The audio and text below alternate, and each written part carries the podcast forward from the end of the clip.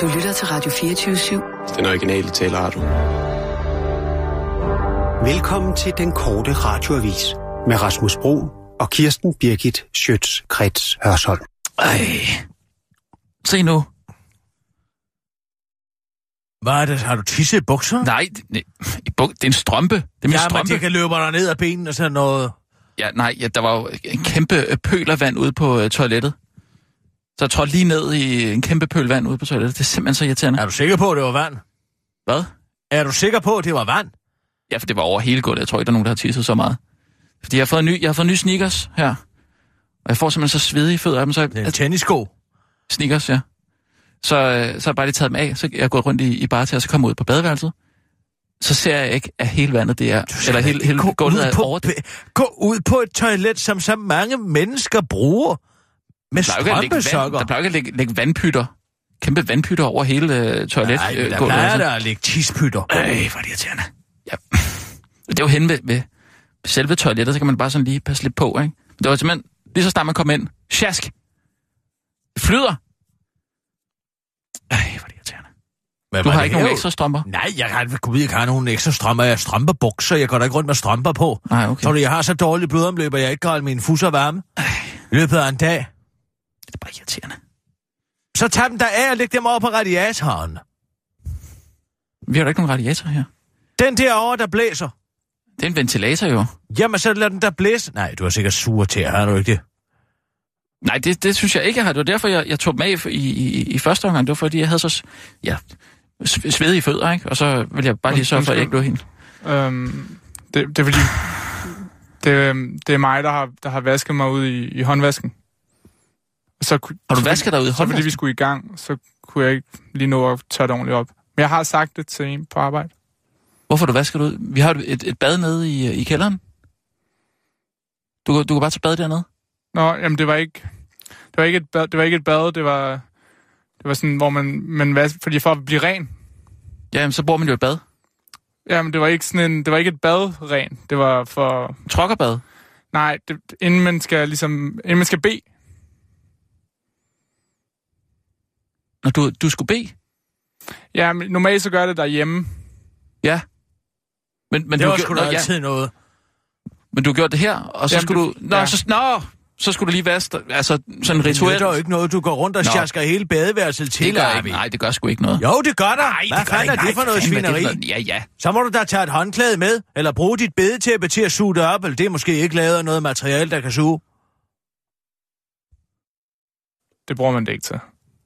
Nej, man, bruger men ikke jeg ved, badetæppe hvad, til man at tørre bruger heller ikke et almindeligt dansk toilet til at gå og vaske albuen tre gange, og ansigtet fire gange, og højre fod og venstre fod. Hvad er det, man skal vaske? sig så. Hvad er det, man skal vaske helt præcis? Nu spørger jeg bare ren interesse. Hvad er det, man skal vaske? Altså det hele. Jamen, Men men, så- man kan ikke gå i bad så, eller hvad? Jo, man kan godt gøre det i badet. Men det er lettere... Det er lettere at tage et trokkerbad. Synes du det? Er, det? er det lettere, eller hvad? Eller hvad kalder man? Man kalder det ikke et Nej, men det er fordi, at man må, der er nogen, for eksempel kønsdele, må man gerne ligesom springe over, hvis de ikke har været øh, ligesom beskidte i løbet af dagen. Hvis du ikke har været på toilettet, eller du ikke har tisset, mm. eller... Men, men, Men- men, har du vasket øh, kønsdel også ude på, lige herude på det Nej, toilet? nej, det vil jeg ikke gøre. Jeg er jo ikke sindssyg. Nå, okay. Desuden er du omskåret. Sikkert. Er du ikke det, Arvi? Jo, jo, det er. De har snippet den, har de ikke det? Da du var helt spæd. Nå, men jeg... Okay. Men jeg synes, det er fint, at du... Øh, hvis, du hvis du skal... Hvad? Men det er da dybt fascinerende. Er det, men hvor, altså, hvor beder du hen så? Sidder du derude bag ved pulten og beder? Nej, jeg, jeg booker nogle gange mødelokalet. Gud, er det dig, der hele tiden booker det mødelokal? De, de sagde, det var okay. Det, det ikke blev brugt så meget. Men hvad har du så dit bedetæppe med, eller hvad? Ja, det er ligesom sådan en yogamåtte. Den smider de bare om på ryggen. Så kan de lige... Plups, Jamen er det det samme, det ud eller hvad? Og bede, hvor end de vil. Skal man have et bestemt tæppe? Nej, det er bare et tæppe. Er det ikke, Arbi? Det kan være hvilket som helst gammelt Altså, altså, jeg, jeg, nu har jeg masser af muslimske venner, Jamen, jeg har bare ikke lige spurgt om det før. Men, men øh, hvordan er det? Altså, det skal være rent, ikke? Et rent tæppe? Ja, og så... Man kan jo ligesom i nødstilfælde bruge andre ting, øh, men det skal være rent. Det, Så som, kan man bruge en yogamåtte? Øh, hvis den ikke er blevet brugt til yoga, så vil jeg sige, det var okay, hvis den var ny, og den var ren, ja. Ja. Men det er ikke så... Det er halal. Det er ikke haram. Er det sådan, der? Ja, det kan man godt. Altså, man kan jo... Hvad hvis man har en yogamåtte, som ikke er blevet brugt til yoga, men bare sådan er blevet brugt til at ligge lidt på sådan i et telt eller sådan noget? Det jeg ligget under det. Jeg vil, jeg vil undgå det. Jeg ja, vil det er jo en yogamåtte. Det er en yogamåtte, ikke? Altså, øh, jeg har en yogamåtte, som jeg ikke har brugt til yoga endnu. Hvor du skal jo heldigvis ikke bruge den til Jamen, at den jeg til den brugt, jamen, jeg har brugt den i, i vores telt. Hvilken vej øst? Den vej. Ja, det vidste han sgu godt. Men hvad, hvad siger du så? Kan man så, men kan man så bruge sådan en liggeunderlag? Altså, hvis det er rent, Rasmus. Det skal være rent. Det er bare rent. ja. Bare rent. Det kan også Nå, godt okay. være øh, en, et rent håndklæde. Det er også okay. Eller et lagen. Det skal være rent. Men der er selvfølgelig noget finere i, at man har noget lækker, noget lækker uld. Ja, Ikke noget lækker cashmere. Så Det er er der lidt klart, mere ja. prestige, ikke? men har du så et, et bedetæppe med? Dit eget personlige bedetæppe? Det er et, jeg har arvet. Jeg har Nå, arvet okay. der. Og man kan Fire- godt dele generationer. bedetæpper. Du kan godt låne en, men De han er skal jo være ikke i samme grad ligesom mm, integreret i den her brug og smid væk kultur. Nej, nej, Det er det, det, sikkert det, synes jeg også er helt. Jeg synes, det jeg synes, det er, nej, jeg, jeg synes, det er vildt fascinerende. Jeg synes, det, det er super interessant, hvordan, hvordan man beder. Og, øh, Det er jo for at man være ren, når man går ind i Guds hus. Ja. Ikke sandt? Jo, ren i, i mødet med Gud. Ja, Man men møder det, sin Gud. Det er Og også det- derfor, de er omskåret, sådan, at de er, kan stikke en ren tidsmand ind i Guds hus. Eller ind i Guds kvinder. Ikke sandt? Ah, nogle gange gør jeg det også med nogle vandtrål ud, og gør I ikke det her, vi. Men det tæller ikke rigtigt, vel?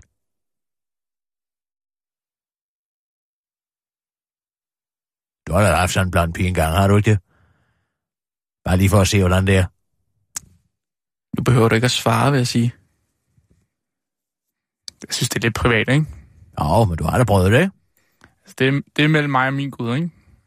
Ja, ja. Så siger vi det. Men hvordan er det? Kan man gøre noget, hvis man har, hvis du for eksempel havde været sammen med en? Vil du så kunne gøre noget for at så slette det fra tavlen, ligesom øh, katolikkerne for eksempel, ikke? Altså sådan et eller andet, man lige kan, kan sige. Nej, der er ikke noget, der, Der er ikke noget at gøre, men altså der hænger man på den, eller hvad? der er ikke noget, der bliver slettet her. Shit, mand. Ah, kan jeg tage noget dynamit på og springe dig selv i luften? Kan du ikke det? Så bliver både du og hele din familie jo tilgivet. Det bliver ikke slettet. Men der er ligesom noget, der vejer tungere end andre ting. Mm. Mm. Fascinerende. Simpelthen fascinerende. Nå, men du skal ikke tænke over det med det vand. Det er okay. Jo, du skal. Nej, Næste gang, så det er tager du en svaber med, Det er da lige meget. Jeg kan da tørre de strømper. Det er da ikke noget problem. Ja, det må du sgu selv om. Hvis Skal jeg havde mine øh, strømmebukser, Arbi, så havde jeg givet den en lussing. Du kører bare. Ja. Og nu, live fra Radio 24 Studio i København. Her er den korte radiovis med Kirsten Birgit Schøtzgrads Hasholm. Move along, nothing to see here.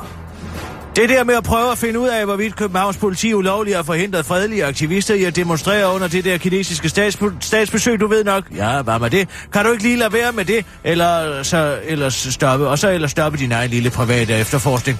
Nogenlunde sådan har en samtale mellem en specialkonsulent i Rigspolitiet og en kvindelig embedsmand, der egentlig bare har passet sit arbejde måske nyt. Det er nemlig netop kommet frem, at den afdelingschef i Rigspolitiet har bedt om, at en embedsmand i Justitsministeriet skulle, citat, stoppe sin egen lille private efterforskning, da det, hun kunne komme frem til, muligvis kunne skade derværende justitsminister Morten Bødskov.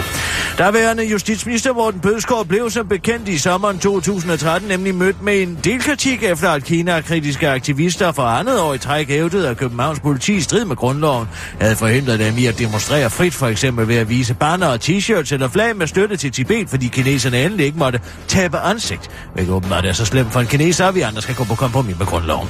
Morten Bødskov selv har tidligere udtalt, at han ingen Ingen whatsoever, ingen idé har om, hvem der helt præcis skal have politiet ordre til at fjerne demonstranterne og deres irriterende flag og provokerende t-shirts, men han har i hvert fald ikke haft noget med det at gøre. Havde det hende den nævnyttige, eller jeg mener hende den dygtige embedsmand, der bare fået lov til at passe sit arbejde, så havde vi måske fundet ud af det, men det fik hun ikke, så det finder vi nok desværre aldrig ud af, udtaler Morten Bødskov til den korte, korte radioavis og spørger ude i lokalet, hvor længe der egentlig skal gå før sådan en sag er forældet. Ingen kendkys, kun kold luft mellem Frankrig og Rusland. Nogle gange er forventningsglæde den største, især når det man glæder sig til er at få fint besøg af den russiske præsident Putin, som omvendt glæder sig til en efterårstur til Paris. Men efter mere end et års planlægning er planerne nu faldet sammen som en præmatur soufflé, og Putin sætter alligevel ikke sin ben i lysets by. Putin og Hollande var ellers på god fod og ringede ifølge Jyllandsposten til hinanden hele 15 gange sidste år. Men nu venskabet gået i hårdknud efter en intens konkurrence om, hvem der var mest fornærmet. Efter at russerne lørdag aften i i FN nedlagde veto mod den franske resolution om der øjeblikkeligt stop for bombardementerne, bombardementerne over Aleppo, var det blevet muligt for franskmændene at fake et, ven, et venskab. Derfor har franskmændene slået knuder på sig selv ved på den ene side ikke at aflyse besøget, men på den anden side heller ikke at rulle den røde løber ud. Og til sidst kunne russerne godt tage et vink med en vognstang og udskød selv besøget, hvilket øh, er den diplomatiske måde at sige, skråt op i Paris og røven, så fed er I heller ikke. Planen var ellers, at den russiske præsident skulle indvige nybygget, citat, spirituel og kulturelt ortodox russisk center, herunder også en katedral. Det har ifølge den korte radioavis fået stjernekatolikken og Putin-fan den Tranholm til at hænge med nabet. Hvorfor kan folk ikke være søde mod Vlad? Jeg mener Putin.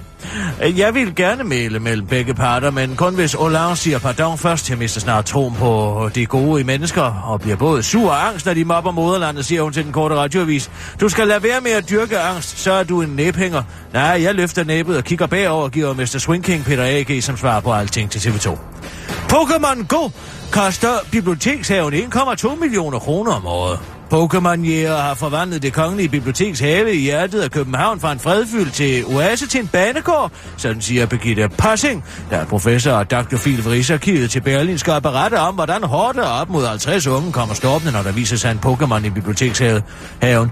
Jeg er selv blevet løbet over ende, når jeg er gået der. Pludselig er der 50 unge, som med et brøl kommer spændende om rundt om hjørnet. Og hvis man trækker med en cykel, så kan man blive væltet, siger hun til Berlinsk uden dog at bekræfte, om det er sket i virkeligheden. I, i bibliotekshaven er der seks såkaldte pokerstops, og det koster Kulturstyrelsen dyrt, fordi man har måttet opstille toiletvogne og ansætte en vagt til at tage sig af nørdehårderne. Pris 1,2 millioner kroner om året. Og det er ingen udgift, som professor Birgitte Possing mener, man har kunne regne med, fortæller hun til den korte radioavis. Det har jo aldrig været meningen, at bibliotekshavene skulle være po- populære blandt de unge. Det er jo det ene af en sammensat af ordet bibliotek og have, to af de ting, som de unge havde allermest. Havde vi dog bare været jøder, så kunne vi have sluppet af med dem, siger Birgitte Possing til den korte radioavis og henviser til, at et pokestop ved et holocaust-mindemærke i Berlin blev nedlagt tidligere på året. Forbandede jøder, de får alt, hvad de peger på, afslutter Birgitte. Det var den korte radioavis med Kirsten Birgit Sjøtskrets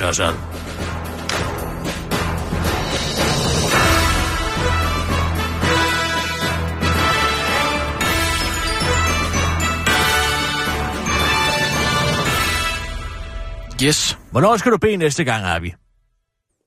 12.57. Hmm. Det vil jeg egentlig gerne se. Ja, det gør vi bare. Må man godt være viden til sådan noget? Ja, det kan man godt. Men man må ikke forstyrre, vel? Nej, nej, jeg står bare bagved dig og kigger. Hvor der mange gange pokker du derned? Det er forskelligt fra bøn til bøn. Ja, bare med den kl. 12.57 så. Fem gange. Hvorfor skal det lige være 12? 57? Altså, adhan, den bliver kaldt 57, men så går der noget tid, før man ligesom er samlet i moskeen. Så du har sådan 10 minutter at løbe på. Nå, skal du, her, skal du, du skal herfra direkte over til moskeen, eller hvad? Jeg, jeg plejer at kunne nå det. Jeg plejer at kunne nå noget, inden, det, inden jeg er alt for sent på den. Ved du hvad, vi Men er det tager... ikke kun om fredagen? Nej, ved du hvad, Er det vi kun tager... om fredagen, ved der du- er sådan en Vi tager der? en Uber sammen derovre. Ja, det bliver Ikke? Siger vi det? Skal du med? Ja, jeg skal da også se, hvordan det foregår. Jeg er altid nysgerrig her. Af natur. Jamen, du må da ikke... Må, må Kirsten godt komme ind? Jeg tror, vi, vi måske skal vi lige sætte en aftale op, hvis vi tager ned i moskeen. Ja, så ring du derover nu her, inden den Okay. næste nyhed. Siger, jeg siger, jeg kommer med. Og bare siger, jeg er din værge eller sådan et eller andet. Men du skal forstå, at hvis det ender som mændene, Ja, så, så, så må du ikke være der i moskeen. Men der er nogle vinduer, eller hvad? Så man kan kigge? Nej, det Nej, det nej, Ikke. nej. Nå ja. Men vi kan godt sætte noget op, så du kan få lov til at opleve det, ikke? Ja, ja, men så ring du derover og sæt det op med din imam, eller hvem det er, du skal tale med derovre. Det er spændende med det her bibliotekshave, halløje. For jeg har hele tiden sagt, det er Pokémon Go. Hvis jeg var NSA, så havde jeg sørget for at få adgang til det lige med det samme. Har du En bagdør det? ind i det. Hvad? Ja, det har jeg da sagt til alle mennesker. Har du Hvis det? jeg var Nå, okay. samfundsdebattør og kontroversiel, som jeg er, jeg går og holder øje med, om der pludselig kommer et pokestop. Hallo. Hallo? Hallo. Hallo? Hallo. Hallo? Hallo? Hvad var det? Hvad fanden var det? Hallo, hallo? Det lød som Michael Bertelsen.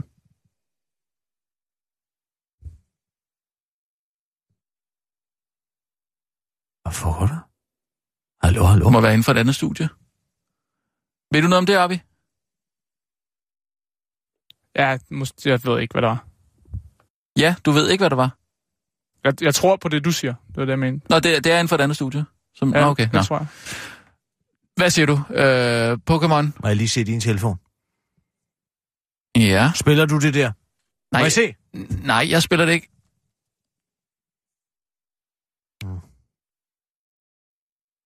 Hvad er det? Nej, men jeg siger bare... Og jeg som kontroversiel figur, jeg ville gøre... Jeg er meget opmærksom på, om der pludselig er et, et, et Pokémon Ghost Stop et sted. I Hvorfor? nærheden af mig. Hvorfor? Fordi det er jo den perfekte måde at overvåge om det omkringliggende samfund på. Hvis du nu for eksempel var en sagde at sige, skal vi lige finde ud af, hvad der foregår herhenne? Ja. Ja. Skal du sige, bibliotekshaven, der går mange politikere og taler sammen, ikke? Jo. Det er jo der, man går over for at smadre ranker, ikke? Skal vi lige gå en tur i bibliotekshaven, så går de... Det er ligesom i, du ved, i uh, Game of Thrones. Ja, Nå, ja, der går jo, de jo, også ja, altid ja. ude i en have. Ja, have. Ja, det er rigtigt, Den, ja. ja. skaldede eunuk. Men altså, Mm, det kunne så ja. være Søren Pape. Mm. Der går og smadrer ranker, ikke? Med alle sine små udsendte. Så Hvad gør de jo også... finde på, Søren Pape? Ja, et eller andet med grundskyld. Men altså, så kan man lige sende 50 mennesker med en mobiltelefon, der alle filmer, ikke? Fordi vi kan, altså, en NSA kan jo altid gå ind i alle telefoner. De har bagdøren i det hele, det ved man jo, ikke? Ja. Og tænde og slukke for kameraet, men 9 ud af 10 tilfælde, der må man gå ud fra, at telefonen ligger nede i lommen. Der ligger den nede i lommen, Der ja, får man er jo ikke noget at se, Ja, ikke? nej, nej. Men, men via det her Pokémon Go, der får de den jo op af lommen, ikke? Jo. Og så pludselig, der har du 50 kameraer, hvor end du vil have dem, Ja. ja. simpelthen, ikke? Ja. Så hvis jeg for eksempel ville følge efter... Ja, hvem vil jeg følge efter? Ja, det er nok kun mig selv. Altså, som er rigtig en, der man vil gide at følge efter. Ja, ja. Altså, hvis du skulle overvåge Eller for eksempel, hvis man vil, hvis PET ville finde ud af, hvad Jacob Scharf han gik og lavede, ikke? Ja. så kan man finde ud af, hvor er han henne, og så kan man ringe til NSA og sige, få Pokémon Go til at lave Pokestop lige, hvor han er. Pludselig, uh, så kommer der Så kommer alle 50 børnene. nørder, ja, ja, ja. og filmer, og Jacob Scharf, og han tror, at de laver det der fjollede Pokémon. Ja, ikke? ja. Men i virkeligheden, så overvåger de jo, hvad han laver. Ja, men det er måske lidt svært at føre en eller anden øh, vigtig samtale, hvis der render sådan 50 børn rundt omkring dig. Ja, med- men det er jo måske også bare for at kunne verificere, hvor folk er, for eksempel, ikke? Eller Ja. optage dem i et møde, måske med en anden. en. Hvad stod du og talte med ham op? Vi kan se her, Mm. mm. at du står bag ved den her Pikachu og taler øh, med... Øh, hvorfor står Anders Samuelsen og taler med en socialdemokrat, for eksempel? Eller hvad, hvordan, altså sådan nogle forskellige ting, ikke? Mm. Forstår du? Ja, det, det er sådan lige over i øh, den paranoide afdeling, vil jeg sige, ikke? Altså, de kunne bare sætte kamera op, ikke? Hvis det var. Altså, hvorfor, hvorfor bruge så Ja, mange men børn? altså, skjult overvågning er jo bedre end åbenvis overvågning, ikke? Hvis der er et kamera, så, så holder man jo op, ikke? Hvis man tænker, nej, Ja. det er bare nogle unger, unger, der spiller Pokémon Go. Jeg havde en forleden dag, der kom og bankede på, fordi han havde set en eller anden stegosaurus inde i mit hjem. Simpelthen. Et barn? Nej, en voksen mand, En voksen mand? som kom og bankede på hjemme Ja, hos mig og sagde, okay. du har sådan en. Ej, nu aner jeg ikke, hvad jeg kan ikke huske, hvad det var, han sagde, fordi det interesserer mig ikke. En Pokémon? Ja, men det var sådan en særlig sjælden en. En Pikachu? Jeg ved det ikke. Jeg ved ikke, om det var det ene eller det andet, men Nej. han ville i hvert fald indenfor. Ja. Jeg siger, det kan du da godt glemme. Nej, men den er meget sjælden. Han siger, hvor sjælden er den? Åh, oh, meget, meget sjælden. Meget, meget sjælden. Nu siger han, hvor meget er den værd for dig så? Ja. Så siger hvad mener med, den er meget værd, den, er, den vil jeg gerne have. Nå. Jamen, så må du have portemonnaien op ad lommen. Nå, så, så vil du have penge, simpelthen. har betalt 2.000 kroner for at komme ind og fange til en Pokémon. Nej, Jo. Så vil han også lov til det. Det er da de glad. må jeg nok sige. Nu er det selvfølgelig filmet inde i mit hjem. Jeg håber ikke, jeg har ret med det der. Siger det Nå ja, det er jo rigtigt nok. der røg du lige den egen fælde der, var. Mm. Ja.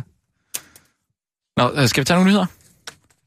Jeg kom til at se noget her forleden dag. Ja. Hvad var det? Det er det her med, uh, Abdel har været ude og møde Jussi. Han har altså... Han har en evne til at gennemskue trans i samfundet, Jussi. Så han, altså simpelthen... Den er ikke overgået af nogen andre. Hvad, Det er den ikke. hvad tænker du på? Jamen, i hans nye bog, Selfies, Ja. ikke? Mm. Den handler jo om hele selfie-kulturen. Og han, Selfie-kulturen, ja, og han har ja. virkelig set det godt, ikke? Prøv at høre. Ja. Han siger, Se, der er rigtig mange, der, fordi din bog hedder Selfie, Det er gerne vil tage en selfie med dig. Ja. Men jeg ved, det er også en kritik af hele den her kultur. Mm. Øh, og det er jo godt set, Abdel. Der er meget på de sociale medier. Ja. Og du ved, og, og tager også gerne selfies og bruger Snapchat. Det er der ikke noget i vejen med. Hør nu, hvad Jussi Ved du, hvad der er noget i vejen med? Det er der ingen, der vil vise selfies, hvor man præsenterer sig selv i en dårlig situation. Jamen, Vi, vi vil præsentere os selv bedst muligt. det er jo i, præcis øh, det. Ønsker Hvad? ikke andet end at vise folk, at lige her nu, Ja. i det her øjeblik, Ja. der er livet perfekt. Vi skal vi prøve at tage... Men det er jo så sandt sagt. Hvad, hvad har han sagt? Ja, det er jo sandt det her med, at det er jo, det er jo en forvrængning af virkeligheden, den her selfie-kultur, ikke? Det er jo at se sig, det er jo kun at vise det gode frem. Ja, det var jo ikke noget, Jussi har Jo, det er. Nej, Det, det siger han jo lige her. Det er genialt. Jamen altså, det er jo det store forfattere kan. Det er, at de kan observere, hvad der er, det er ligger under de her forskellige transkulturer, det er vi har. det har man jo snakket Og om de det sidste han 10 simpelthen- år, det der. Au! Ja, det har Ikke? man snakket om de Fingeren sidste- lige på bylden, ikke? Det man snakker om de sidste har vi 10 alle sammen år, gået Kirsten. rundt her i den her... Og du særlig, ikke? Gået rundt i den her selfie-kultur og bare tænkt, at du repræsenterer og viser det rigtige liv. Men det gør du Jamen, slet er det det, han vil fortælle i den der bog? Nu, Jamen, det er som lige er det- udkommet. Det er da det der, for den hedder selvfedes. Jeg Men mener han bare, gør det har- også noget andet, det som er der er mange, der har godt. snakket om. Nu tager de nemlig et selfie. Ja. Ja. Men, men med, hvor, måske hvor man kan se, at vi faktisk står ved en ko. Og det er altså ikke en rigtig god. Nå, ja. Den model er en. Det har jeg lagt mærke til. Jo, det synes jeg, du skal. Måske foran koen. Ja, Ja. skal vi gøre det? Nu går de om at tage den. Nu tager han selv en selv- selfie. Ja, nu gør han det nemlig, men nu skal man... Det er sjovt, det som Abdel siger nu. Fordi... Ja, der er en lille ko der også. Hvad vil du være? Eller ko? Pest eller ko. Ja. Så gør vi det sådan her. Og så gør vi det oppefra, for nu siger du gode vinkler. Vi gør det oppefra. Der er det tyndhåret, så det, det, Det er for ikke at vise det hele, det hele for sig selv. Vise det dårlige også, at Abdel er tyndhåret. Det vil han ikke vise. Nej. Jo, han gør det jo op fra netop derfor. Nå, okay. Og han har jo taget Jussis kritik, sin bidende kritik til sig. Nå, ja. ja. Nej, nej, du er Der det, griber, så, han, der griber han faktisk op til. Det, Det, det er synes- også det, jeg synes, der, der gør, at han er en god journalist. men det, som jeg synes er mest fascinerende, Mm-hmm. det har jeg aldrig tænkt på før. Det må være meget opbyggende for selvet, for jeget. For egoet, både superegoet og egoet. Det er, at når Jussi tager en selfie, så siger han lige hej med dig til sig selv. Hvordan? Altså... Når han får øje på sig selv i kameraet, så siger Nå. han hej med dig. Det er jo meget godt sådan lige for at, at bygge sig selv op. Nå. Hvad- Prøv at høre. Er. Hej med dig. Siger han det til sig selv? Ja, det går jeg da ud fra, når han får øje på sig selv. Hej med dig. Ikke? Jamen, nej, det siger det vel til dem, der sidder derude. Derude? Hvem Ja. mener du med? Hej, Hej- med, hej dig. med dig. Det han får jo øje på sig selv. Der sidder jo ikke nogen derude. Nej, det er jo bare et billede. Øh, jo. Når han siger det til sig selv.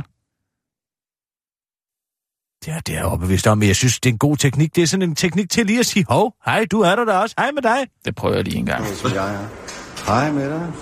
Det prøver jeg lige en gang her. Prøv at se, om det ikke virker. Ja. Nu tager, nu tager jeg lige et billede. Nu skal jeg se. Skal jeg vende om her. Okay, jeg prøver lige normalt, ikke? Nu prøver jeg lige, hvor jeg siger det. Hej med dig. Gud! Gud! Prøv lige at se forskellen. Her. Prøv at se, det er det første. Der siger jeg ikke noget. Så her, der siger jeg hej med dig. Du ser 100 gange bedre ud. Arbi, prøv lige at se her. Prøv lige at se. Det var sgu da en sindssyg teknik. Her, der siger jeg ikke noget. Ja. Her, der siger jeg hej med dig. ja, det kunne godt være, det virker, det der. Der er et eller andet der. Wow. Det har jeg sgu aldrig tænkt over før. Det prøver jeg igen. Du skal tage det helt normalt. Ja. Tror det. Der, okay. Nej, der var ikke noget. Og så prøver lige. Hej med dig. Hvor er det sindssygt! Det skal du altså lige prøve. Nej, Jo, nej, nej. Jo, nej. Kirsten. Nej, for jeg synes, at den her altså selfie-kultur, den er så ensidig. Man viser kun de gode sider. Du viser jo aldrig de dårlige sider. wow. Det var da sindssygt. Nå, fandme fed teknik. Skal vi tage nogle nyheder? Arbi? Klar? Parat? Scharf. Skarp. Og nu, live fra Radio 24 Studio i København. Her er den korte radiovis med Kirsten Birgit Schøtzgrads Hasholm. Søren Pind indrømmer, vi prøver os frem, uden at vide, om det virker. Jeg synes, vi er nødt til at forsøge nogle ting her, hvor vi ikke med sikkerhed ved, hvad der kommer ud af det. På forhånd lød det fra justitsminister Sauron Pind, da han ved gårdsdagens præsentation af regeringens antiradikaliseringsplan blev konfronteret med, at det ikke er mere end en måned siden, at Dansk Institut for Internationale Studier direkte advarede mod, citat, at anvende kampagner, der promoverer normalitet som positivt alternativ til radikalisme. Regeringen har nemlig, ligesom den plejer, valgt at ignorere eksperternes anbefalinger, fordi den selv ved bedst, og derfor indeholder planen netop et etablering af såkaldte digitale fornuftstemmer eller gadeplansmedarbejdere på nettet, som Søren Pind ynder at kalde dem, der skal opsøge og engagere sig kritisk i relevante forer, indgå i dialog og udfordre ekstremistiske synspunkter. Man skal aldrig overvurdere effekten af en god øjenkontakt, og der er jo øvrigt heller ingen, der ved, om man kan kurere lesben ved at spise sand, for man har jo ikke prøvet det, uddyber Sauron Pind til den korte radioavis og understreger, at debatvilkårene jo er gode på nettet. Herudover kunne ministeren oplyse, at radikaliserede mennesker ikke er idioter, fordi det fratager de radikaliserede mennesker deres ansvar for at være idioter, når man kalder dem idioter, men at man i stedet ligesom Lenin kunne kalde dem nyttige idioter, fordi de underlagt den citat djævels begavet central intelligensia som sørger for at påvirke dem, hvilket giver dem masser af ansvar. Tilføjelse, der var flere til stede på pressemødet. Både udlændinge og interneringsminister Inger Støjberg og Danmarks største øjne, undervisnings- og ligestillingsminister Ellen Trane Nørby, var til stede på Savon Pins antiradikaliseringspressemøde. Blandt andet kunne Inger Støjberg fortælle, at noget af det, der har gjort størst indtryk på hende, var, det var, hvis hun havde siddet over for en ung kvinde, og der var blevet holdt i et jerngreb af sin familie og ikke havde fået lov til at leve i det frie liv, som uh, Inger Støjberg synes, man lever i Danmark, mens Ellen Tran Nørby synes, at børn i større grad skal have mulighed for at knytte sig til citat de rigtige og sunde fællesskaber, så de ikke bliver marginaliseret. Det skal her blandt andet, det skal blandt andet ske øh, igennem en landsdækkende temauge om fællesskab. Det, kunne man, det, det, det var da utroligt. Demokrati og medborgerskab i folkeskolen forklarede Trane Nørby på pressemødet. Hvis du forestiller dig, at dit liv er en skala, der går fra 1 til 10, så skal du leve dit liv omkring de 5. Så er du sikkert øh, at svare ministeren på den korte radioavise spørgsmål om, hvordan regeringen definerer rigtige og sunde fællesskaber. Mere mystik om død rev. Den du slet ikke fundet, Gudhjem. Den døde rev blev slet ikke fundet omkring dy- dy- Gudhjem, som først oplyst. Den blev fotograferet i Vestermarie Plantage. Men hvis vi ikke kan lokalisere findestedet, så er det vanskeligt at komme videre i sagen. Det fortæller naturvejleder laborant Jens Kofod i Melsted, øh, fra, øh, fra Melsted til Bornholms Tidene i artiklen krøder med et billede om en død rev. Naturvejlederen blev ellers for nylig fyr og flamme ved offentliggørelsen af et foto på Facebook af en død rev, der angiveligt skulle være fundet omkring Gudhjem i sommer. Han har derfor kontaktet finderne. En tredje klasse. Finderne? Ja, finderne. En tredje klasse på Svært, Sværtingdal skole i Hasle, for eventuelt at kunne spore tilstrækkeligt med rester til en DNA-undersøgelse. Men det nøjagtige findested fortaber sig desværre lidt i tårer, muligvis fordi det er børn, han udspørger. En DNA-test ville nemlig kunne afsløre, om den rev, øh, den døde rev tilhører den Bornholmske revbestand, som er de fleste biologer anses for at være uddød efter en revskabsepidemi for godt 30 år siden. Det billede har jeg taget, skriver Bettina Hammer Nielsen som øh, kommentar til artiklen, hvor til den snart i Bornholms sidelæser Claus Jensen kommenterer. Men så kan du have vist den, hvor det er taget. Når vidt øh, naturvejleder Jens Kofod fra Melsted har fuldt fotosporet hvide sække. Jeg er den korte radioavis med Kirsten Birgit Sjøtskrets Hørsson.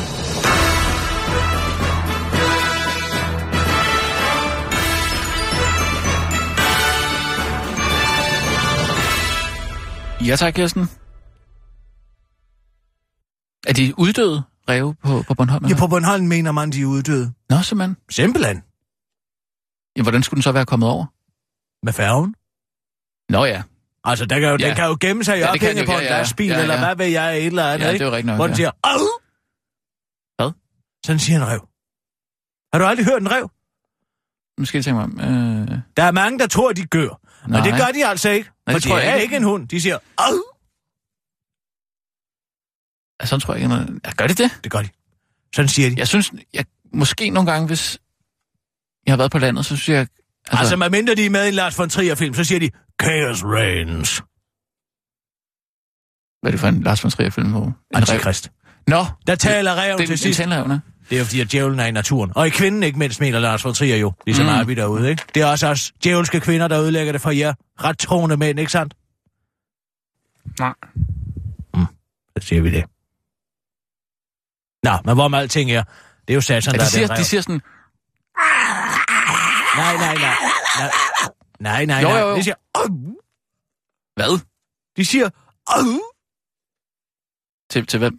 Jamen, det siger de til hvad? for eksempel deres Jamen, unger. hvis de for eksempel er... De har et kul unger, Jamen, som skal de flygte. Jamen, hvis de skal forsvare deres unger, så siger de... Nej. Tror du ja, ikke? Nej. De siger, "Jamen, du har aldrig været i nærheden af en rev. Men har du? Ja, det er da ved Gud, jeg har. Du skal Jeg ikke komme... Er det der den eneste lyd, en rev kan sige? Jeg har været i nærheden af to ræve. Den første, da jeg var en lille pige, mm. og jeg kværkede den til døde. Og den anden, da Og min far... den, øh. Nej, der sagde den... Og hvor i alverden kværkede du en...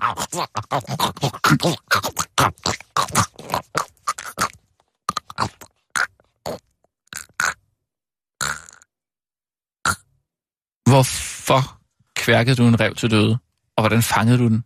Jamen, fordi jeg overraskede den. Og det var ikke med vilje. Du overraskede Jeg en rev. overraskede en rev. Nær ved dens Det, rævebo. det, det, det, tror jeg ikke, man kan. Jo, man kan. Du kan ikke Jeg kom cyklende. ind på en rev. Det var dengang, Ej, man havde dynamo foran. Uh, sagde det. Ja. Når man cyklede, ikke? Mm. Og så cyklede jeg, og pludselig stod den der, det var en regnfuld aften. Sådan, helt våd og beskidt og fuld med lov, lus. Og så gik den altså til angreb på mig. Først sagde den, uh, og så gik den til angreb på mig. Reven angreb dig. Ja. Det har jeg aldrig hørt om Så før. stod jeg, spørg, spørg Lars Lilholdt. De kan være voldsomme. Lars, han er også blevet angrebet af en rev, eller hvad? Ja, Hvordan, hvorfor tror du, at så ser sådan ud? Ej, nu, nu jeg er helt bag om dans nu. Okay, du har snedet dig ind på en rev. Nej, men jeg har ikke snedet mig. Det var, jeg kom cyklende. Du kommer cyklende. af en skovsti. Og pludselig, foran min dynamo, uh, der, der står en rev. Ja, så siger den sådan for at advare sit kul. Men der er jeg allerede kommet for tæt på nok til, at den angriber mig. Og så kværker jeg den til døde, og der siger den, som du siger. Den anden gang skød min far, Jens Birgit, en rev. Fordi han skulle have en revhale. Men altså, øh, der skulle jeg bære den hjem. Men der var gået et, ja, der var gået et havl igennem blæren. Så jeg blev fuldstændig gennemvåd af revpis. Godt siger jeg stank.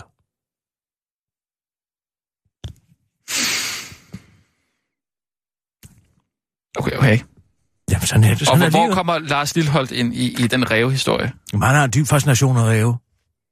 Og så siger du, at han er blevet, altså han ser ud, som han gør, fordi han har været i kontakt med ræve. Han har fået, ja, han er blevet bidt i ansigtet af en rev. Det, det, der, er ikke, altså, der er jo ikke nogen Det er mennesker, der, er blevet, det er det. Enten der er ikke nogen mennesker, der er blevet bidt af ræve. De er alt for sky. De løber der deres vej. Det kommer an på, om du kommer, trænger dem op i en krog. Alle dyr har jo et punkt, hvor, hvor de angriber. Eh? Ja. Bare se Abi derude, for eksempel. Han er bange for hunde. Er det ikke sandt? Jo, de er ikke så fede. Det er, fordi han er araber. Alle hunde. De er bange for dem, fordi de har så mange gadehunde der, hvor han kommer fra. Eh? Og det ved du også, hvis man trænger dem op i en gyde nede i Tunis, eller hvor fanden det er, ikke? Og så lige pludselig, så går den til angreb, sådan en. Mm. Det er værst om morgenen, faktisk. Ja. Ja. Der jagter de en. Om morgenen. Ja. Selv se. Okay. Men der står, hun er farmakonom på Arlinger Apotek. Hvem er? Hende her, der har skrevet det billede, af jeg har taget Bettina Hammer Nielsen. Altså, hvis de gerne vil finde ud af, hvor den rev ligger, så er der være med at spørge en tredje klasse. Find der hende, der har taget billedet. De har jo selv taget det fra Jamen, er det Facebook. ikke også en, der foreslår det?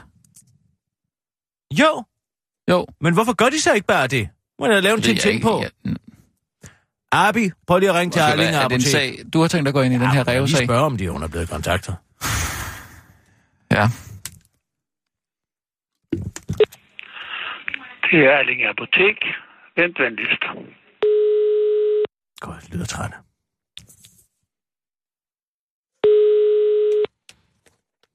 Det var da en svarer, ikke? Det var da ikke en... Det ved jeg, det aner jeg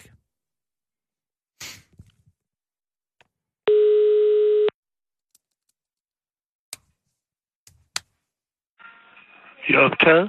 Vent venligst. Jeg må da tage noget noget opkvikkende. Øh, arbejder Jamen, er et det, en, er det en telefonsvar, eller er det en, der... Ej, det må være en telefonsvar.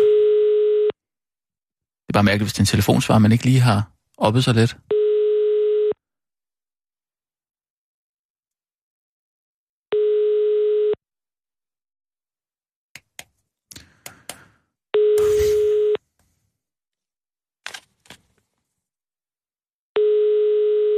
De er travlt. De er travlt på det apotek.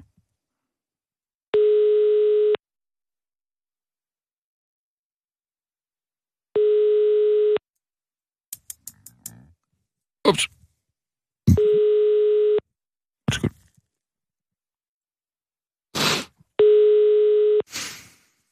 Mhm. Skal du egentlig holde øh, Halloween hjemme hos øh, Prima Søren? Ja. Det skal jeg. Fandt du ud af, hvad du skulle klædes ud som? Måske... Og Dora? Dora?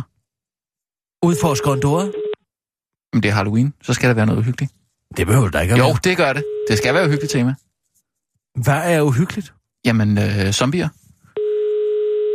Øh, varulve. Jeg kan også Vampyrer. være den stigende rente. Der kom. Buh! Ikke? Hvorfor skal ja. du have sådan en uhyggenormativ opfattelse af, hvad der er uhyggeligt og hvad der ikke uhyggeligt? Nej, det har jeg det heller ikke. Jeg Det har du da. Så må jeg ikke komme som Dora, fordi du synes ikke, at Dora udforskeren er Nej, det uhyggelig. er ikke noget med, at jeg synes det. det er, altså, Dora... Hun er da vanvittigt uhyggelig, der hvor hun stiller et spørgsmål og kigger tomt ind i skærmen. Det er da noget af det mest uhyggelige, jeg nogensinde kan komme i tanke om. Hvad, hvad snakker du om? Hvor tror du, tynden er? Og så står hun bare og kigger.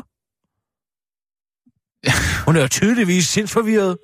Altså, er det noget, du siger bare for at få lov til at klæde dig ud som Dora? Nej, det er da vanvittigt uhyggeligt. Jamen altså, Halloween, det er et uhygge Har du set min er, rygsæk? Og hun har den på, ikke? Ja. Og så står hun bare stiger, som om hun er gået i Du, stå. du, hvad, du kunne ikke komme ind til min Halloweenfest øh, som Dora, udfor, udforskeren. Hvorfor kunne jeg ikke det? Det kunne jeg da sagtens, hvis jeg ville. Ikke, nej. Hvis, der Hvis jeg stod mødte op ude tema. foran din dør i en sort page Ja, med en rygsæk og en lille trøje på, og, de, og din kone åbnede døren ja og så vil siger, vi, så vil vi siger sige, trick. Har du, Du får- set mine, sn- mine snørbånd? Nej, det er jo ikke det, man spørger. Man spørger jo, Og så stopper. sne, slik eller snyd, ikke? Jamen, det er da ikke det, Dora Så vil jeg sige Hun snyd. stiller spørgsmål, hvor man skal finde ting for hende. Men hvordan er det uhyggeligt? Det er da uhyggeligt, fordi hun står og venter på et et svar, hvis som det- aldrig kommer. Hvis det var uhyggeligt, så var det jo ikke et børneprogram, vel, Kirsten? Det er jo helt ned til to år eller sådan noget. Det laver man jo ikke uhyggeligt. Det er noget, du har altså en eller anden opfattelse af. Det er da uhyggeligt. Nej, det er det altså ikke. Det er helt sindssygt. Man Ringer har han stadig, igennem. eller hvad? Mm. Ringer stadig? Der er ikke nogen hjemme på Allinge Apotek. Måske lige til frokost. Vi tager nogle nyheder. Ja, du kan vel bare lade den ringe imens. Klar, parat, skarp. Og nu, live fra Radio 24 Studio i København. Her er den korte radiovis med Kirsten Birgit Schøtzgrads Hasholm. Regeringen har fyret en boomerang af mod hadprædikanter. Har regeringen glemt at læse det med småt, sådan indleder chefjurist i Cepos, Jakob Chimchanka, sit indlæg i den offentlige debat på Facebook. Her gør han opmærksom på, at regeringens nye antiradikaliseringsaftale medfører en skærpet tiltalepraksis, også i paragraf 266b, eller den såkaldte racismeparagraf. I antiradikaliseringsaftalen står, regeringen lægger op til at bede Rigsadvokaten om at indskærpe over for politikredsene, at politiet konsekvent og af egen drift skal reagere på mulige overtrædelser af f.eks. straffelovens paragraf 136 stykke 2 om billigelse af terror, den kommende paragraf 136 stykke 3 om billigelse af visse strafbare handlinger som led i religiøs oplæring, og paragraf 266b om racisme. Og det er mystisk, fordi netop racismeparagrafen har Dansk Folkeparti, de konservative, Venstre og Liberale Alliance tidligere forsøgt at få fjernet jævnført beslutningsforslag, som de fire partier fremsatte i 2014. Prisen for regeringens symbolpolitiske begrænsninger af islamisternes ytringsfrihed inkluderer åbenbart også en hård linje over for indvandrerkritikere og andre politiske, citat, citationstegn, ekstremister, skriver Jakob Chimichanka videre i sit indlæg. Så hvis du for fremtiden hører eller ser en DF'er med trisonomi 21 eller en kvindelig minister bestående af Dannebrugsfarverne udtale sig eller poste antimuslimske generaliseringer på Facebook eller Twitter, så kan du med fordel anmelde dem for brud på paragraf 266b. Politiet skal nemlig reagere. Det har regeringen selv bedt Rigsadvokaten indskærpe over for dem. Rusland peger missiler mod Vesten, inklusive Danmark. Situationen kan sammenlignes med Kubakrisen, siger den russiske politiske kommentator Georgi Bout, ifølge Jyllandsposten. Han taler om den russiske trussel med topmoderne Iskander-missiler, der kan nå blandt andet Danmark. De udgør en øh, nyt vrid på skruen i en storpolitisk styrkonkurrence med Vesten, der er taget fart efter sammenbruddet i diplomatiet omkring Syrien. Russerne bekræfter historien om de vidrækkende missiler i weekenden med et vigtigt forbehold. Følge det russiske forsvarsministerium var den synlige transport mellem, øh, nemlig en finte, der skulle afsløre, hvor godt amerikanerne egentlig holder øje med området. Bestillet med velvåget velberådet hu en øh, iskanterne frem, inden den blev lastet på et skib, Ambal, lige øh, under en amerikansk spionsatellit, for at vi kunne øh, få præciseret, hvordan dette apparat arbejder ude fra rummet, siger Igor Konashenskov, ministeriets officielle talsmand ifølge Jyllandsposten. Dammit, vi er blevet afsløret, men så er det godt heller, jeg er diplomatisk nok til at øh, berolige Putin og øh, redde trådene ud, ikke? siger The Ambassador Rufus Gifford til den korte radioavis. Og Venstres forsvarsordfører Peter Jul Jensen kalder det for en skidt udvikling. Sådan et forsøg på at genstarte den kolde krig er der absolut ikke brug for, siger han til Jyllandsposten og fortsætter til den korte radioavis. Behøver vi virkelig, jeg mener, ej, helt ærligt, er det virkelig nødvendigt det her? Nu skal vi heller ikke give folk angst, afslutter han. Jeg kender ikke til at have angst, så vidt jeg ved, øh, så jeg ved ikke, hvor slemt det kan være. Men man skal lade være med at dyrke det. Altså, der er så meget dyrken i det, så vi får en diagnose. Så er vi sådan en, der bare hænger med næbet, bare fordi diagnosen siger, at jeg er næbhænger. Nej, jeg løfter næbet og kigger bagover, så er det løftet. Skal alle sammen gøre noget, uanset hvor langt ude vi er, siger Peter A.G., angsteksperten, der aldrig har haft angst rent faktisk til TV2. Derfor tabte Danmark i parken.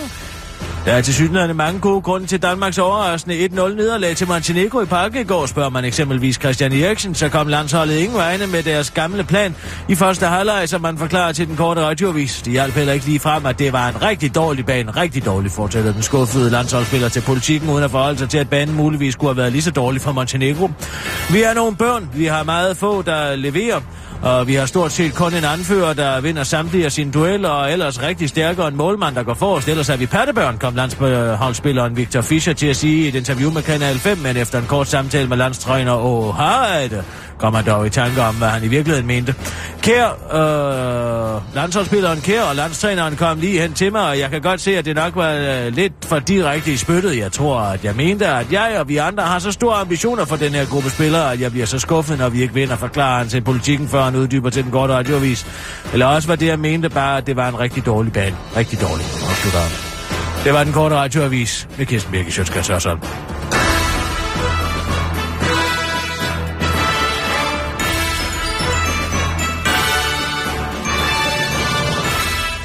ja tak, Kirsten, så. Det er bare godt.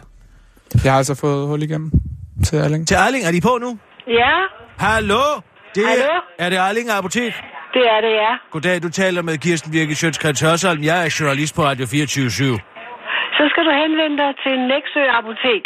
Nej, fordi jeg skal tale med en af jeres øh, medarbejdere, en der hedder Bettina Hammer Nielsen. Nå, okay. Så lige et øjeblik. Jeg tror, jeg ved, hvad det drejer sig om, Ja. måske. Det er en rev. Ja, der går lige et øjeblik. Øjeblik. Ja, tak.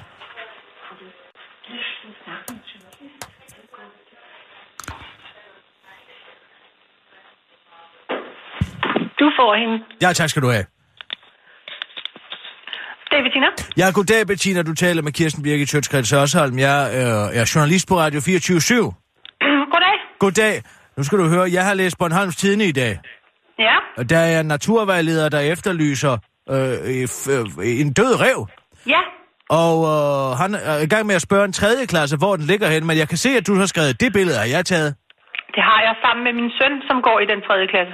Nå, men hvor har du kontaktet naturvejlederen, eller har han det har jeg kontaktet dig? Jeg, jeg sad faktisk lige og prøvede at se, om jeg kunne finde ud af, hvor hvad et telefonnummer på ham i dette øjeblik, men det kunne jeg ikke lige. Nå, hvor har du fundet den rev hen så? Jamen, den er fundet inde ved Ørn, Ørningevej. Ørningevej. Hvor henne Ja. er det helt præcis? Er det, det er ikke Gudhjem så? Nej, det er bestemt ikke Gudhjem. Nej, for det antog man jo først, at reven var fundet i Gudhjem, ikke? Ja, men det der billede, der kom til at florere med den, der var fundet i Gudhjem, det var jo det samme billede, som jeg havde taget. Ja, jeg forstår. Ja. Men Ja. den er altså taget på Ørnevej. Ørningevej. Ørningevej. Okay. Jamen, øh, jeg kan også ringe til naturvejlederen og fortælle ham, hvor den er fundet hen. Jamen, jeg tror gerne, han vil have det udpeget. Det er Helt præcis. Lige, det, er jo en, det er jo en inde i en skov. Nå, det er inde i en skov. Ja, så det er ikke Ja. sådan bare lige... Nej. Men Okay. altså, han må gerne ringe til mig. Jamen ved du hvad, det skal jeg sige til ham så. Fordi det er jo Ja. vigtigt at finde ud af det her med, om der er en rævebestand. Det er da det. Ikke? Så øh, han er velkommen til at kontakte mig. Det er godt. Enten her på mit arbejde, eller han kan også, du kan også få mit mobilnummer. Ja, ved du hvad, jeg beder ham om at ringe til Erling Apotek. Ja, men det, Det er godt, du. Det er godt, ja. Hej, hej. Hej. Gud, Nå. var hun sød. Så er det slået fast. Var Så, en venlig kvinde. ja, så er der vel ingen grund til at grave med det, tænker jeg. Nej. Der er selvfølgelig den større nyhed med det her. Ja, større nyhed ved jeg. Jo, det er vel en større nyhed, det her med antiradikaliseringspakken. Men det er interessant, at man kan skyde så meget forbi, ikke? Det er en god pointe, han har, Jacob Chimichanga. Han Nå. er jo en dygtig jurist. Ja, af hvad? Altså, så skal man... Øh... Jamen, det de ikke har læst tydeligvis, det er jo, at de vil gerne ramme islamisterne med alt deres hadprædiken, ikke? Mm, Ikke? Ja. Skal du passe på, hvad du siger, Abi, i fremtiden. Men altså, øh, de kommer til at ramme sig selv, for de også bedt om at få skærpet racismeparagrafen. ja, så skal du også passe på. Åh ja, de kan sgu bare komme an. Jeg har Nemme. Det er jeg ikke sikker på, at Martin Henriksen har. Den store idiot. Men de kommer til at simpelthen at spænde ben for sig selv. For mm. nu beder de jo simpelthen om, at politiet under egen kraft, altså det vil sige, at de skal simpelthen stå for nogle af anmeldelserne, der fører sag mod sigtelserne, ikke? Ja. tiltale Ja, for racisme. Og alt det lort. Tænk på hele Dansk Folkepartis bagland, hvad de skriver på de sociale medier. der bliver meget at se til. Ja. Jo. Så nu kom de til at stramme ytringsfrihedslykken om deres egen hals. Ja. Ja, Det er sgu da morsomt. det er meget skægt, ja. Det er fantastisk, det ja. Ja. der, når man tror, at man, at man kan kæmpe for friheder ved at fjerne dem. De, de får travlt. Så, ikke? Må man, må man gå ud fra. Altså, hvis folk selvfølgelig anmelder. Hvis det bliver effektueret, så sætter vi sgu tårlæren på det.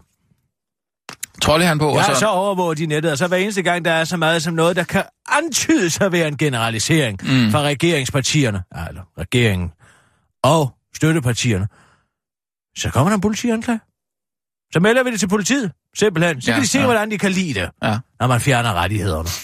For hvad man må gå og sige. Jeg synes jo, man må sige hvad som helst. Ja, med visse forbehold. Også Mohammed.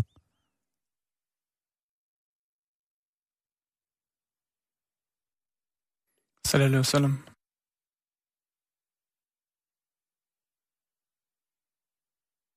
Ja. Skal vi tage nogle nyheder? Ja, det tror jeg. Klar. Parat. Skarp. Og nu, live fra Radio 24 Studio i København. Her er den korte radiovis med Kirsten Birgit Schøtzgrads Hasholm. Jeg kan ikke lige finde mine nyheder.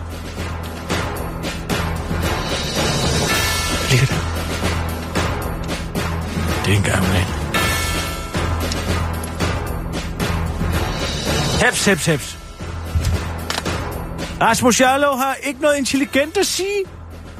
De konservatives Rasmus Jarlom, der om dagen er kedelig konservativ forsvarsordfører, men om natten den maskerede hævner K-profilmand, forsvarer Københavns Nordvestkvarter, om Ashavans Bøjtøj, har ikke noget intelligent at sige. Det afslører den konservative politiker nu selv på Facebook. Den chokerende udmelding kommer dog ikke, som man måske skulle tro ovenpå en af Rasmus Jarlovs mange uintelligente kommentarer, blandt andet om danske mænd, der bør tilsidesætte deres frie vilje og ofre sig for fædrelandet, men derimod ovenpå en forspørgsel fra en journalist, der ville have en kommentar fra Rasmus Jarlov. Jeg forsikrer det ikke roser vores pressetjeneste for dette, men hvorfor skal vi politikere altid stille op til at kommentere alt muligt, som vi alligevel ikke har noget relevant at sige til? Man føler sig ofte ansat i underholdningsbranchen, skriver Rasmus Jarlov på Facebook. Samme Rasmus Jarlov, der tidligere har deltaget i underholdningsprogrammet Vild med Dans. Rasmus Jarlov henviser til en høflig forspørgsel fra en journalist, der har haft den frækhed at passe sit arbejde, og derfor beder om en kommentar fra Rasmus Jarlov angående Bane Danmarks 20 milliarder kroner dyre signalprogram, som øh, nu bliver endnu dyrere og endnu mere forsinket, hvor til Rasmus Jarlov skriver en sms tilbage med beskeden om, at citat, det er jeg ikke noget intelligent at sige til.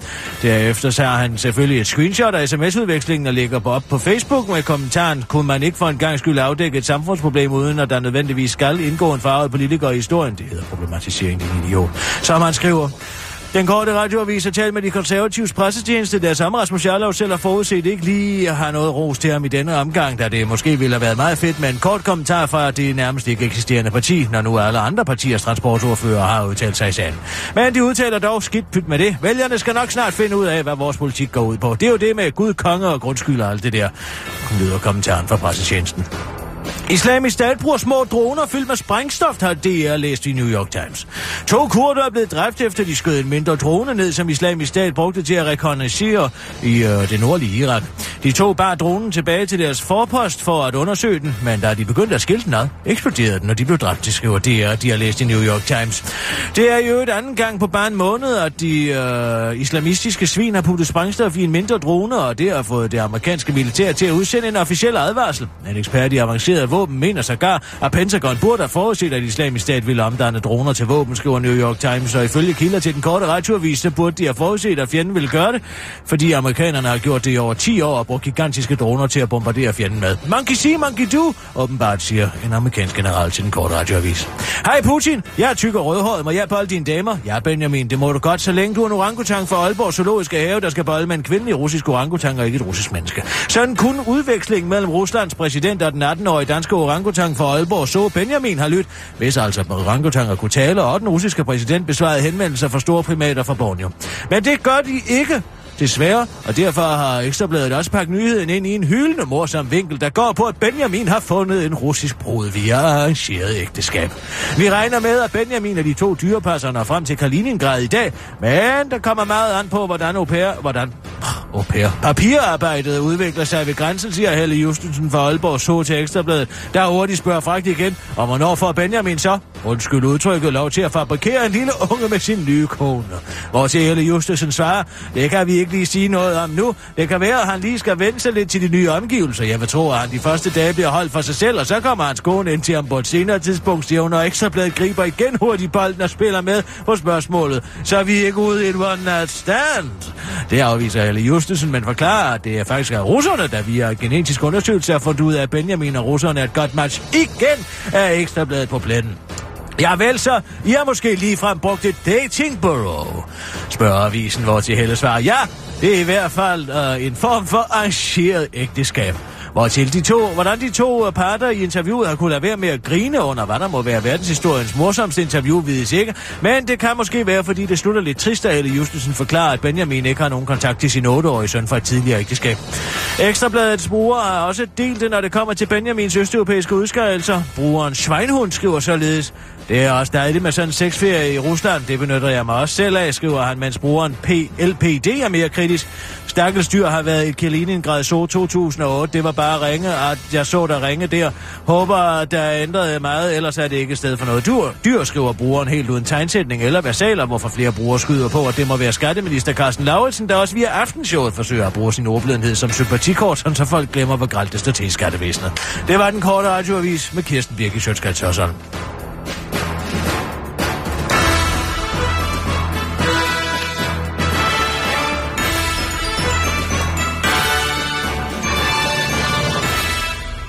Ja, så Kirsten. Vi er ude.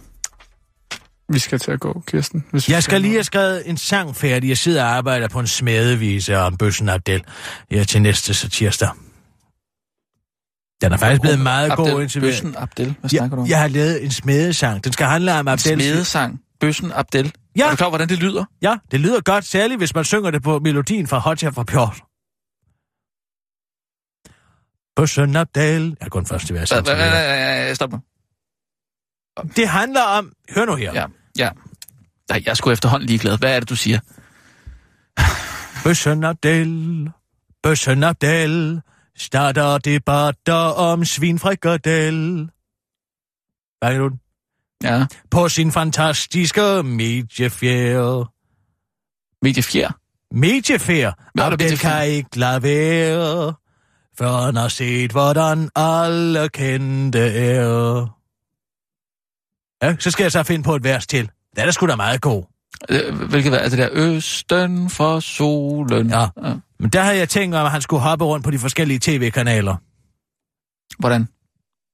Hoppe? Altså, Det du ved, ligesom... Altså, han betragter jo medieplatformen som sådan en platformspil i DR's interne regi, ikke? Så hopper han lige derover, bup, så er han i aftenshow, så hopper han over på DR2, så er han lige lidt der, så hopper han over et andet sted, så er han på P1. Så du ved ikke, hopper rundt sådan der, ikke? mm. Hvad var det til? Undskyld. Det er til så tirsdag næste uge. Ja, men jeg arbejder jo altid frem. Altså, inspirationen kan jo slå ned i en, som lyn fra en klar himmel. Ja, ja. Så er den der, ikke? Mm-hmm. Det er også fordi, det Tror ikke, du kan finde et andet ord end- God end- end- sang har der skrevet Knud. Bøssen Abdel. Bøssen Abdel. Starter debat om svinfrikadelle, ikke? Men det gør han det. Ja, ja. Med Svinefri.